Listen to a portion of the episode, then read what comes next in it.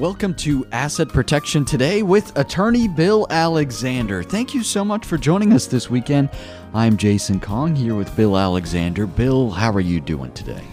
I'm good. I mean, just look around. It's a perfect day, and folks should be enjoying. I'm, I'm delighted that some folks are still listening to the radio rather than being out and about. And if you decide to go out and about, I don't blame you. I, I intend to do that myself.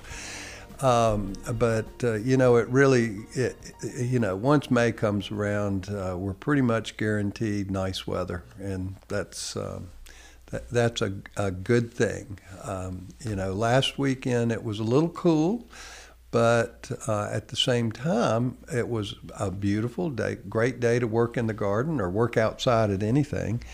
Uh, now we're we're in beach weather, and it's uh, you know not a good day to work. It's a great day to just be out and enjoy the uh, enjoy. That's right, and it does look like uh, the long range forecast yeah, where it's going to be uh, a bit warmer and toasty out. Uh, no question about it. So this is a day to forget that honeydew list and uh, find something that you really enjoy doing and, and get to it. So that's that's a thing. But if you want to stay with me for the next hour, that that's a good thing too. That's right. we will keep you entertained for the next hour or so. We've got a good show lined up. And Bill, we've been talking recently about retirement accounts, and those are often our, our largest assets. So, making sure that we are using those properly and know the options that are available to us is important. And we sort of ran out of time last week, but we were having a discussion or starting to have a discussion related to charitable remainder trusts. Yeah, oh, uh, you know, Jason, I think we run out of time every week, but uh, but the fact is, is that uh, retirement accounts are extraordinarily important in our lives today. Um, uh, anyone who thinks that uh, Social Security benefits are enough to live on comfortably, um, uh, uh, you know, you better start rethinking that. and of course, there are a lot of folks who depend on Social Security as their sole source of retirement income. But the fact is, is that retirement accounts uh, are needed for most people to supplement. Uh, and actually, Social Security is intended to supplement uh, what we have uh, to live on in retirement, as opposed to it being the other way around. But I think for most people, it's the other way around. That hopefully there's some income to supplement what Social Security pays for us. But the fact is, is that retirement accounts are extremely important. It uh, they uh, and for most people, it is in fact the largest asset. You know, when I was a little kid, the the home was that was before retirement accounts. That was back in the dark ages, of course. Uh, but that was when the home was almost always the largest asset for everyone. And of course, our homes still should be a you know a significant asset in, in our overall portfolio, and hopefully it's paid for. You know that's one of the things I'm a big believer in that our homes should be paid off by the time we retire. Um, and for those who who have no debt when they retire, uh, retirement is far easier uh, in terms of stretching those dollars. So that's that's something that's that's uh, certainly important. But the fact is is that Congress enacted, uh, in fact, uh, Secure Act One and Secure Act Two, which uh, has significantly altered how um, retirement accounts must be distributed uh, or should be distributed uh, uh, when an, an, account is inherited. Um, now, uh, most people are, are familiar with the fact that once you reach a certain age, and for right now that age is 73, um, you must take required distributions. And the distribution is based upon how old we are and, and uh, what was the value of our retirement account on December 31st of the previous year. So that's that's so it's that value plus how old are we this year determines the percentage of the account that was that we must take as a required distribution. And that rule is the same for the employee that has created the account. Uh, and it's the same rule for your spouse who inherits uh, that account. But when our account goes to our children or grandchildren, then the new Secure Act comes into play and alters uh, what used to be uh, those required minimum distributions, which was again based on their age. And of course, for a young person, that required distribution would be very, very small, which allowed the account to grow, grow, grow, grow, grow.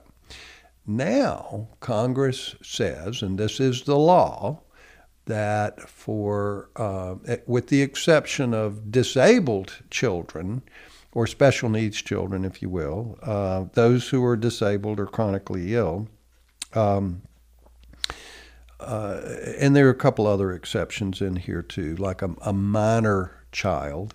Uh, but the fact is, is that uh, unless you fall into one of the exceptions, then the beneficiary must take their distributions within 10 years from the date of death uh, so uh, now, that, just so you know, if you do the math, that gives the beneficiary 11 years in which to take the entire account. Now, if it's a small account, no big deal. you know, so uh, but because uh, okay, it's it's an, a nice benefit, and hopefully uh, someone is smart enough in most cases to spread those um, spread those distributions out over the entire 10 or 11 years. Um, you know, one of the things that the parents fear is that um, our children, our grandchildren, not understanding how retirement accounts work or how retirement accounts are taxed, is that they might be inclined to take it all at once. you know, it's like, oh, I'd like to buy a house right now. Let's take that distribution.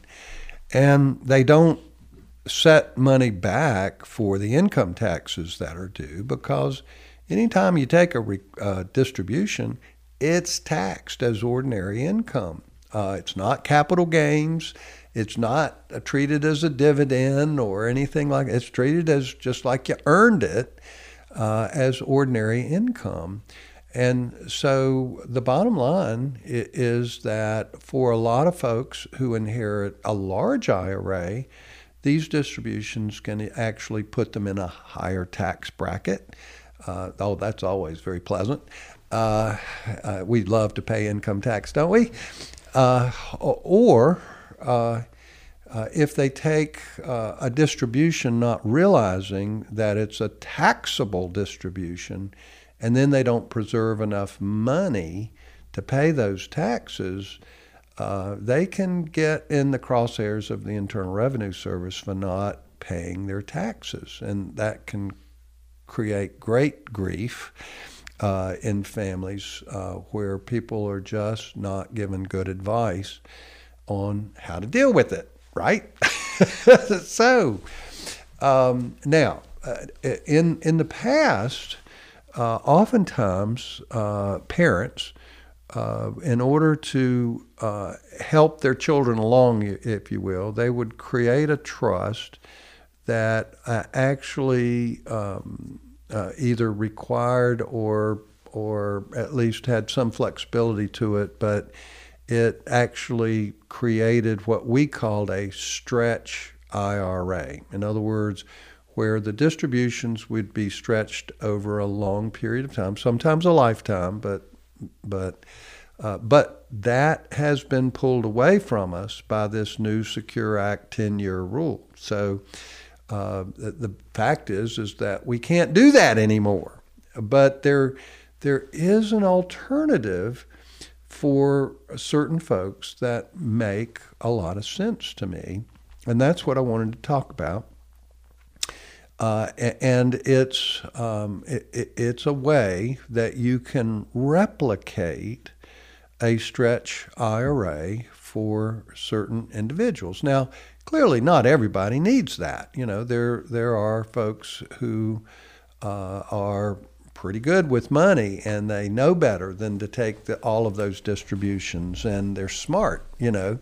But the fact is, is that there are an awful lot of people who aren't real good with those kinds of things. And that's one reason why so many of us as parents we, we want to take a proactive and protective uh, approach. So, one alternative that replicates the old stretch IRA is a charitable remainder trust. And the fact is that a, a charitable remainder trust can, in fact, uh, replicate a stretch IRA with so, in essence, you uh, either create the charitable remainder trust uh, as a beneficiary of your IRA, uh, or you can even create a charitable remainder trust with your retirement account. Um, so that's another way to uh, to do it. And now your your initial reaction might be, but I don't want to give money to charity. I want all my money to go to um, uh, go to, to my children.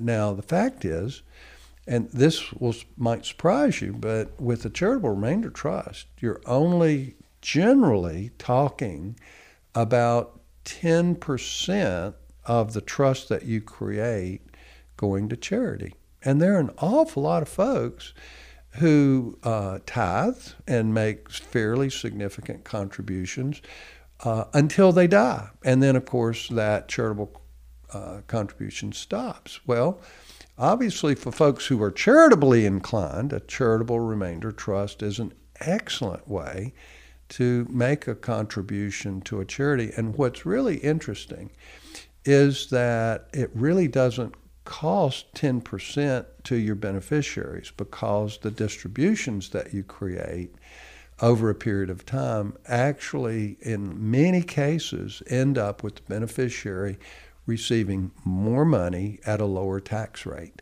So, for a lot of folks, using a charitable remainder trust can work really well. So, anyway, I want to talk more about that and then we'll get into some other things. It's so important to know the different options that are available to you when it comes to planning and deciding uh, what you want your documents to be to look like and how you want them to be structured. If you want to schedule some time to speak with Bill and discuss some options that might be appealing to you, you can go to WGA WGALaw.com. From there, you can schedule an appointment to speak with Bill. You can also find information related to Bill's free webinars if you want to learn more about long term care assistance or asset protection and trust planning.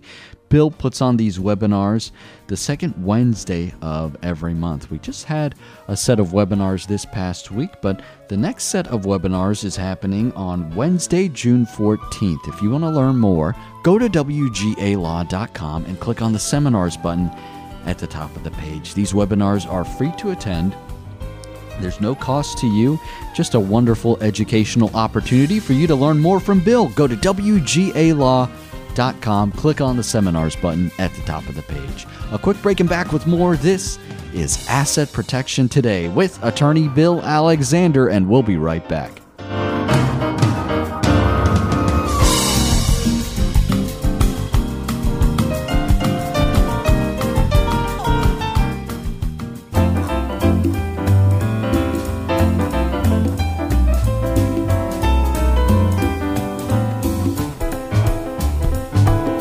Welcome back to Asset Protection Today with attorney Bill Alexander. WGALaw.com is where you can go to learn more about Bill and his free webinars. WGALaw.com.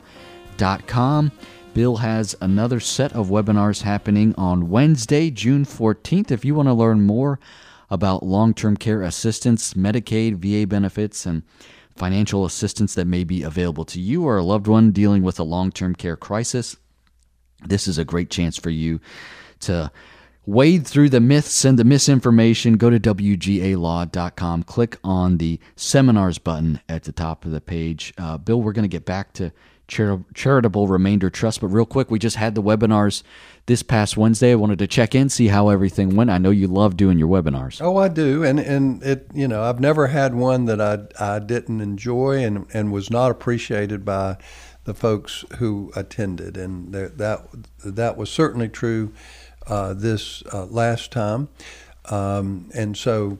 Uh, uh you know, folks who missed it, uh, I would certainly encourage them to sign up um, uh, in June. Uh, it's uh, it really is helpful in terms of families that are uh, worried about uh, long-term care issues. If they have a loved one who may need um, assisted living or nursing care or uh, those kind of things, knowing what is out there that can help them is huge. And just as important is to know if they're if they cannot receive uh, certain benefits because there's a huge swath of folks who cannot get financial help at a lower level of care. You know, we talk about Medicaid all the time, but the beneficiaries, when I talk about the fact that most middle class families can, in fact, with professional assistance, uh, get on Medicaid very quickly, regardless of the five year rule and things like that, is the fact that if they need the care that nobody wants, and that's nursing facility care, that's where Medicaid is has some fairly uh, flexible rules where middle class families can, in fact, get on Medicaid very quickly with some help. And that's uh, now when it comes to assisted living, there's an awful lot of folks who cannot get help. Uh, so anybody who thinks that they can give everything away and the government will take care of them, they better think again because they'll be in real bad shape if, if that's what they do.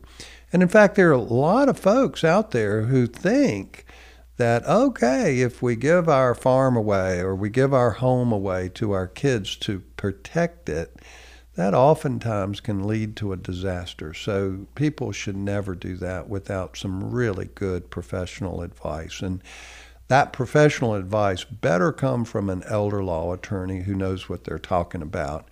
Because, quite frankly, very few attorneys know these rules and how they work and how they can actually help you or hurt you, and importantly, the tax implications that go along with them. So, anyway, uh, you, folks can learn an awful lot if they a- attend the webinar because I love teaching this stuff.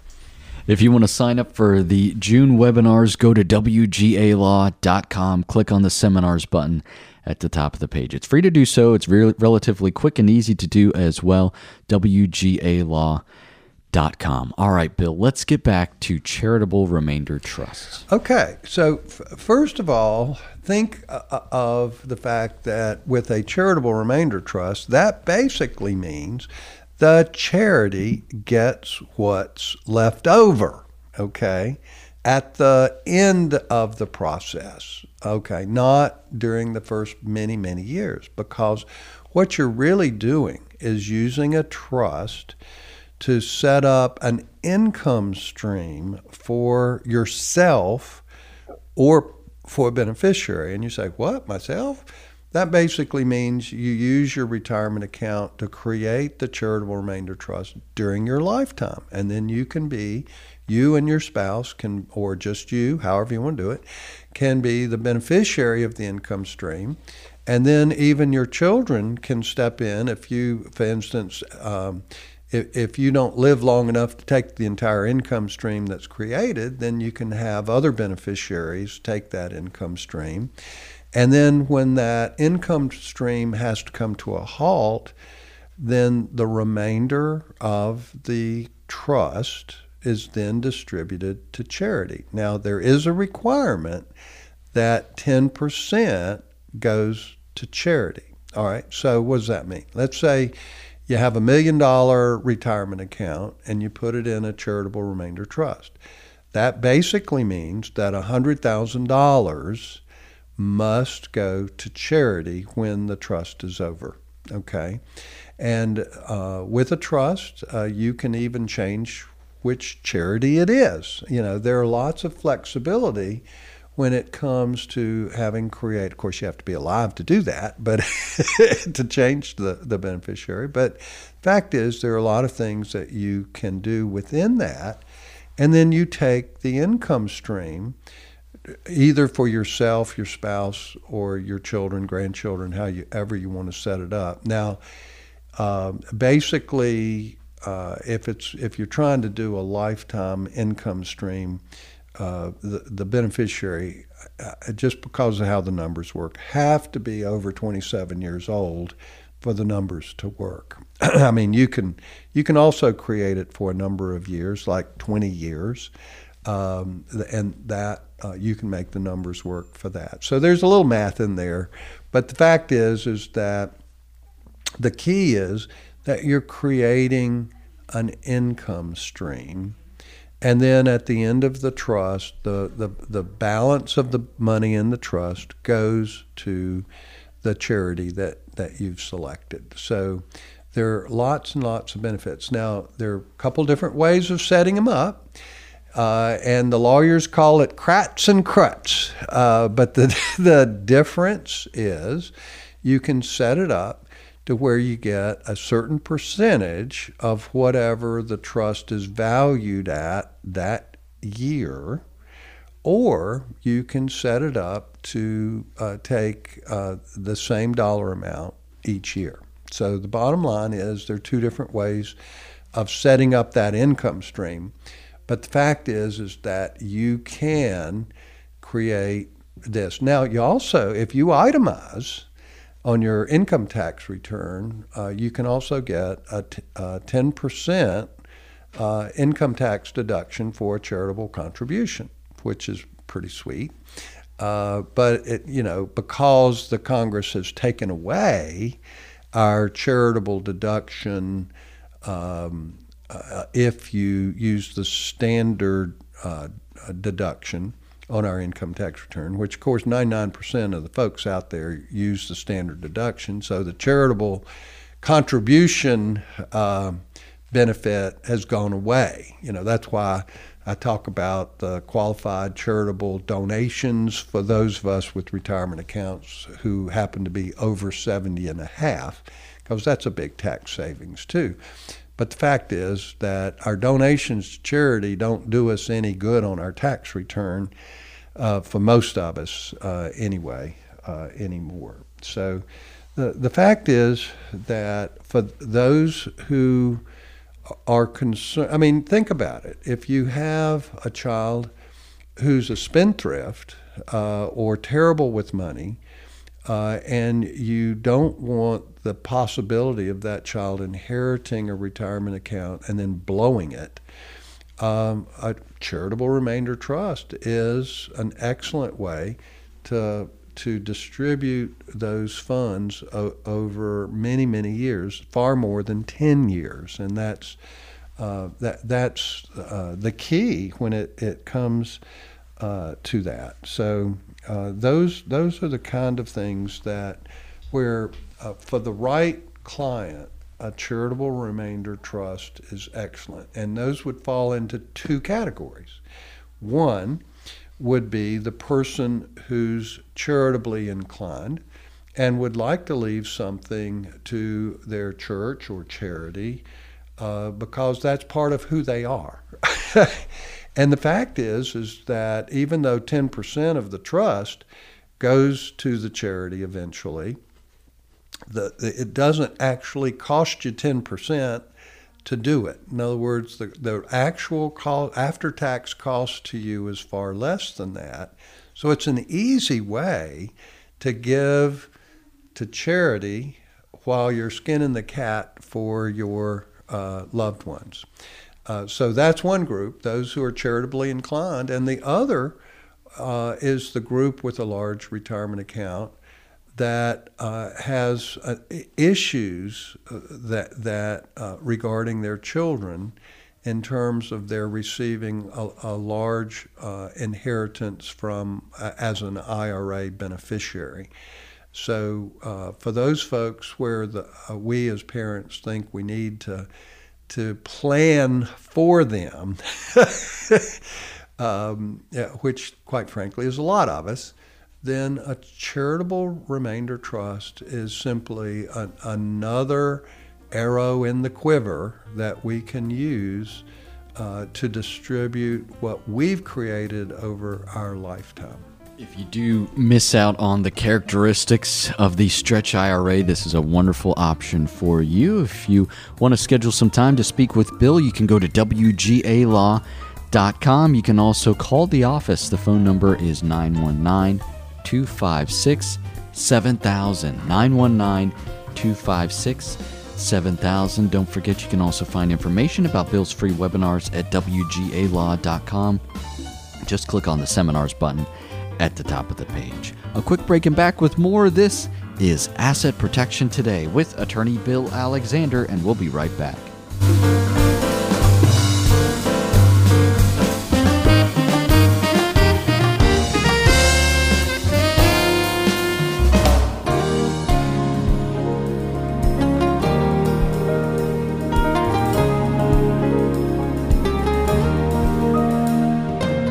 You're listening to Asset Protection Today with attorney Bill Alexander. You can learn more about Bill at WGALaw.com.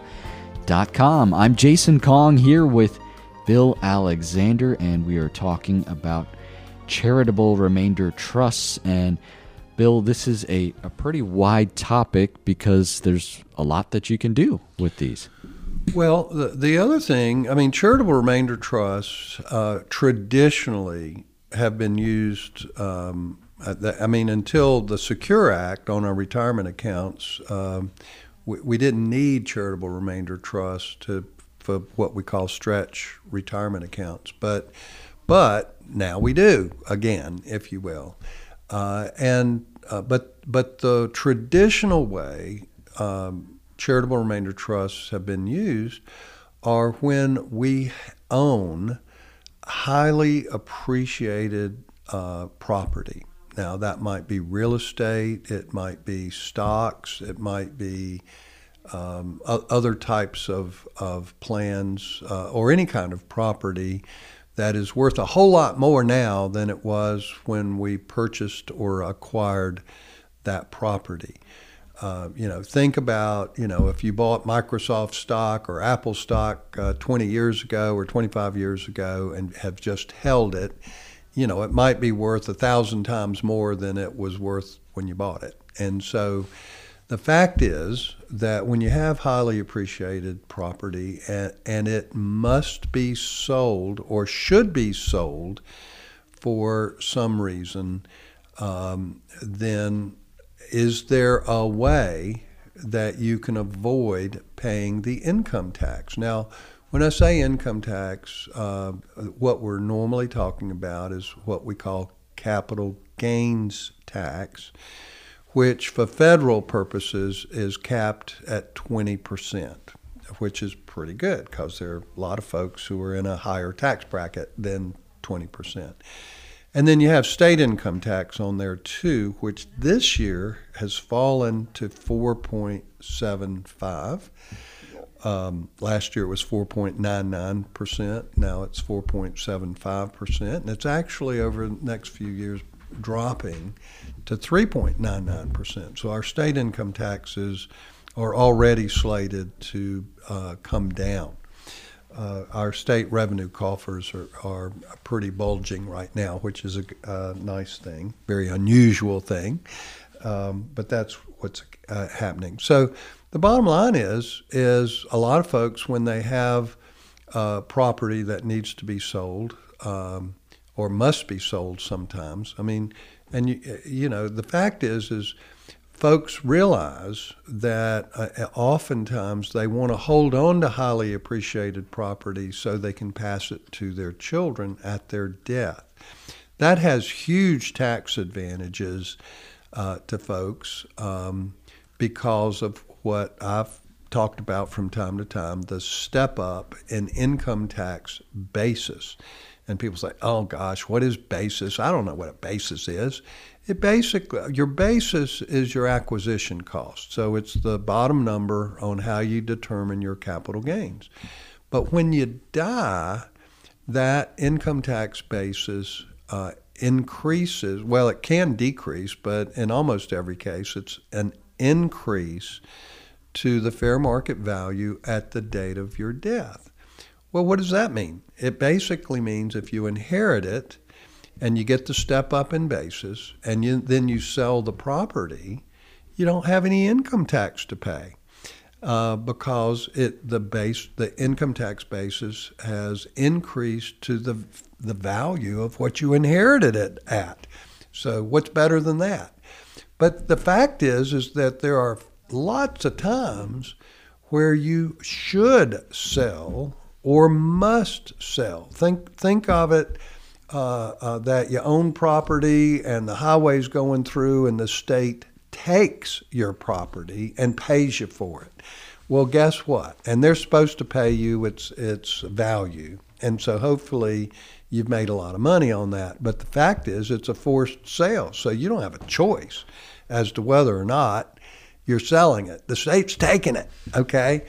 And they are paying you for it, and hopefully you're getting the adequate price for it. Uh, or let's, you know, I had lots of clients who uh, owned just significant portions uh, of Wachovia stock because um, many of the executives, you know, the Wachovia stock was worth a ton of money. Was a great bank. Uh, and, and, then, of course, uh, as we know, what happened is Wachovia got bought out. Uh, it was not well managed after it, it, it uh, was bought out. So the folks who had, it, you know, you know, a half million to a million dollars or more in Wachovia stock, once it was bought out, should they have sold? Well, you better believe it because it was worth about $150 a share and then after it got mismanaged after the buyout, uh, finally Wells Fargo came in and bought it for a little over six dollars a share. So, folks who were millionaires with Wachovia stock became paupers if they if they didn't sell their stock at an appropriate time. But so many people did not. Why? Because they were trying to preserve that asset for their children. And this is this is can be a huge financial mistake because sometimes uh, valuable property becomes much less valuable uh, in the future, and that, you know that unfortunately that debacle was predictable, eh, but folks needed, sometimes it's just better to sell and pay the tax, okay? Uh, because tax isn't terrible. I mean, okay, you're generally maxed out at 25% federal and state income tax, so not bad. Um, and you're only paying tax on the gain. But people do like the fact that can we avoid paying any income tax at all? Yes. And one way to do it is with what? Charitable remainder trust, you know, so that you can place this highly appreciated property in your trust and let the trust sell it. And when, because the charity owns it, if you will, at this point, there's no income tax, no uh, capital gains tax to pay, and you've created an income stream from the proceeds from the sale of that highly appreciated property. Now, the other way that it can be done, particularly if it's if it's land, is what's called a 1031 exchange, where you sell your property and you exchange it for like kind real estate. Now, it has to be business property, can't be your primary residence we're talking about, but it's kind of thing where that's another way. But a lot of folks don't want to buy like kind property or they can't find the like kind property that makes sense for them to purchase. So in that case, um, it's either charitable remainder trust or um, pay the tax. And sometimes paying the tax is the best way to go. And but for some folks who would like to create an income stream, uh, then a charitable remainder trust is a, um, uh, has a little bit going to charity, but it still has some huge benefits uh, to folks who want to use that uh, as a way to accomplish their goals. Requires some forethought and some planning and making sure that you've got the right guidance as well. If you want to schedule some time to speak with Bill, you can go to WGALaw.com or call the office 919 256 7000. 919 256 7000. A quick break and back with more. This is Asset Protection Today with attorney Bill Alexander, and we'll be right back.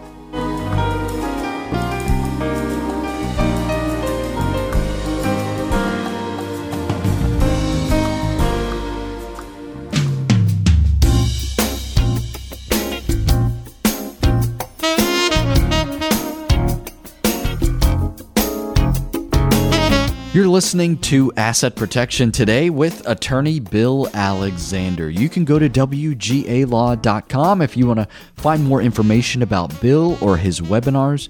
WGALaw.com. If you want to learn more about the webinars, click on the seminars button at the top of the page. WGALaw.com. I'm Jason Kong here with Bill Alexander. And Bill, we're going to get into a discussion on revocable trusts. And these are, of course, popular, but may not necessarily be for everyone. Well, you took the words out of my mouth. Uh, frankly, I have lots of folks who come in and uh, they share with me uh, their goals and their resources uh, and those kinds of things. And it's like, well, we've heard about these revocable trusts and, and how uh, so many people think everybody should have a revocable trust. So, should we have one? Uh, and, and that's always a fun thing to discuss. And quite frankly, from my perspective, uh, uh, there are an awful lot of folks that actually should, in fact, have one, uh, but not everybody needs one. And, and I, you know, so it's it's nice to be able to discuss some of the parameters. And okay, so first of all, what is a revocable trust? All it is is an agreement that you create uh, with your. Uh, oftentimes, you're doing it with your spouse, but if you're single, you're doing it with yourself, and you're forming an agreement uh, that has binding law that goes with it. Uh, you name yourself as the manager of the trust. That's called the trustee. You name yourself as the beneficiary of the trust. And of course, you're creating the trust. And so uh, basically, then you hopefully transfer the property that you own to yourself as trustee. And you may say, hmm, that sounds a little fishy.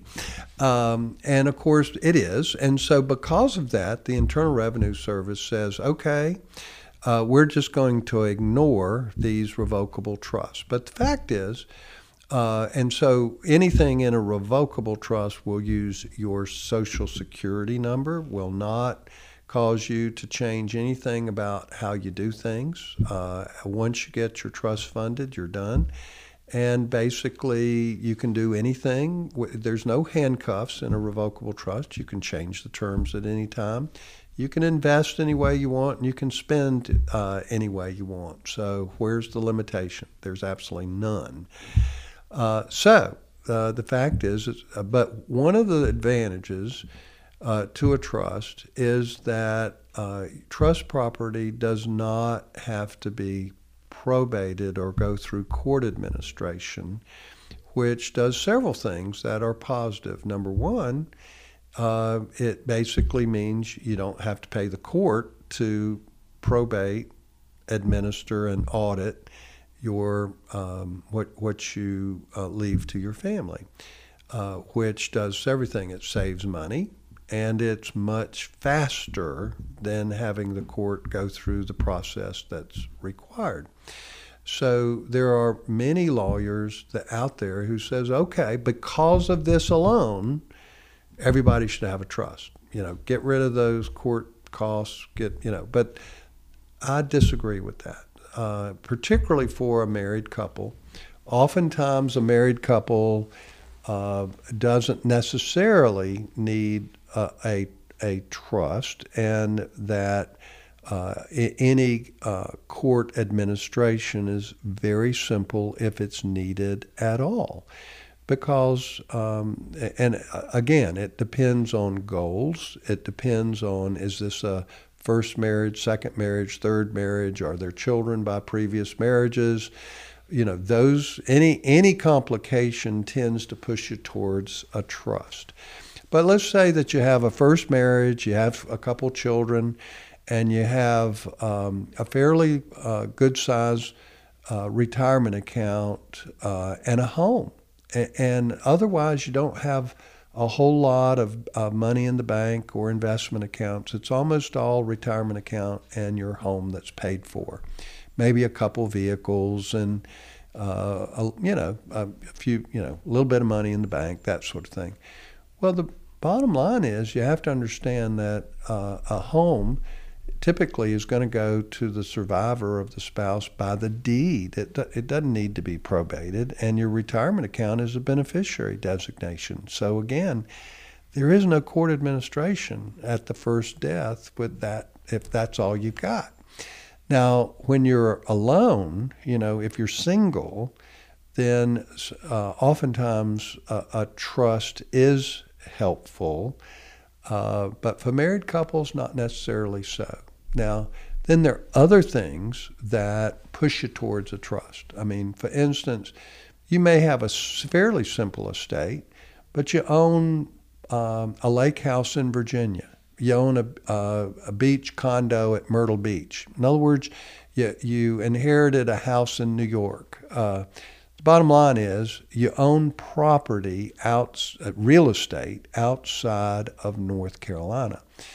Well, under those circumstances, it's almost always going to save you a ton of money to, uh, or your, I shouldn't say you, it'll, it will save your beneficiaries a ton of money for you to have a trust and to, particularly to have the real estate that's outside of North Carolina in your trust. In other words, deeded to you as trustee of your trust because that will avoid the probate in those other states. Because one of the things that has just always floored me, uh, unlike North Carolina, real estate in other states is almost always a probate asset, and it's expensive to administer that estate. So I've I, I had a little podunk house in South Carolina, not at the beach, but just in South Carolina, owned by a fella uh, worth about $75,000, and it cost about $6,000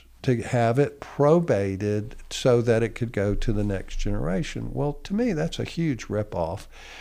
Uh, but it's not uncommon, and that's the that's the thing. North Carolina is pretty reasonable in terms of its its cost. Now, I will say that court administration can be slow and painful um, in terms of its requirement. And so a, a, trust can be helpful under those circumstances. But uh, quite frankly, eh, uh, for folks with a large estate where they want to actually um, uh, protect their children or grandchildren, then a trust is always best. And I love doing trusts.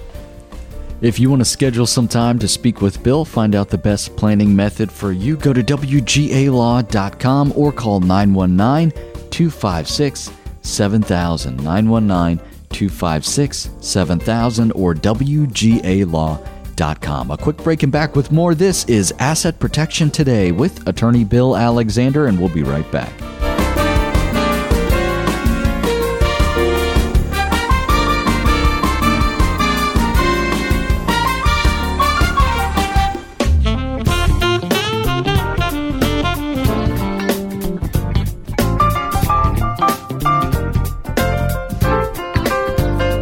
You're listening to Asset Protection Today with attorney Bill Alexander. Go to WGALaw.com to register for Bill's free webinars happening on Wednesday, June 14th. Learn more about long term care assistance, financial assistance when it comes to long term care and the financial burden that is associated with it. If you want to learn more about Medicaid, VA benefits, this is a wonderful chance for you, or learn more about asset protection and trust planning. Go to WGALaw.com, click on the seminars button at the top of the page, or call 919 256 7000. 919 256 7000. That will do it for us today. On behalf of Bill Alexander, I'm Jason Kong, thanking you so much for listening to Asset Protection Today with attorney Bill Alexander. Have a wonderful day.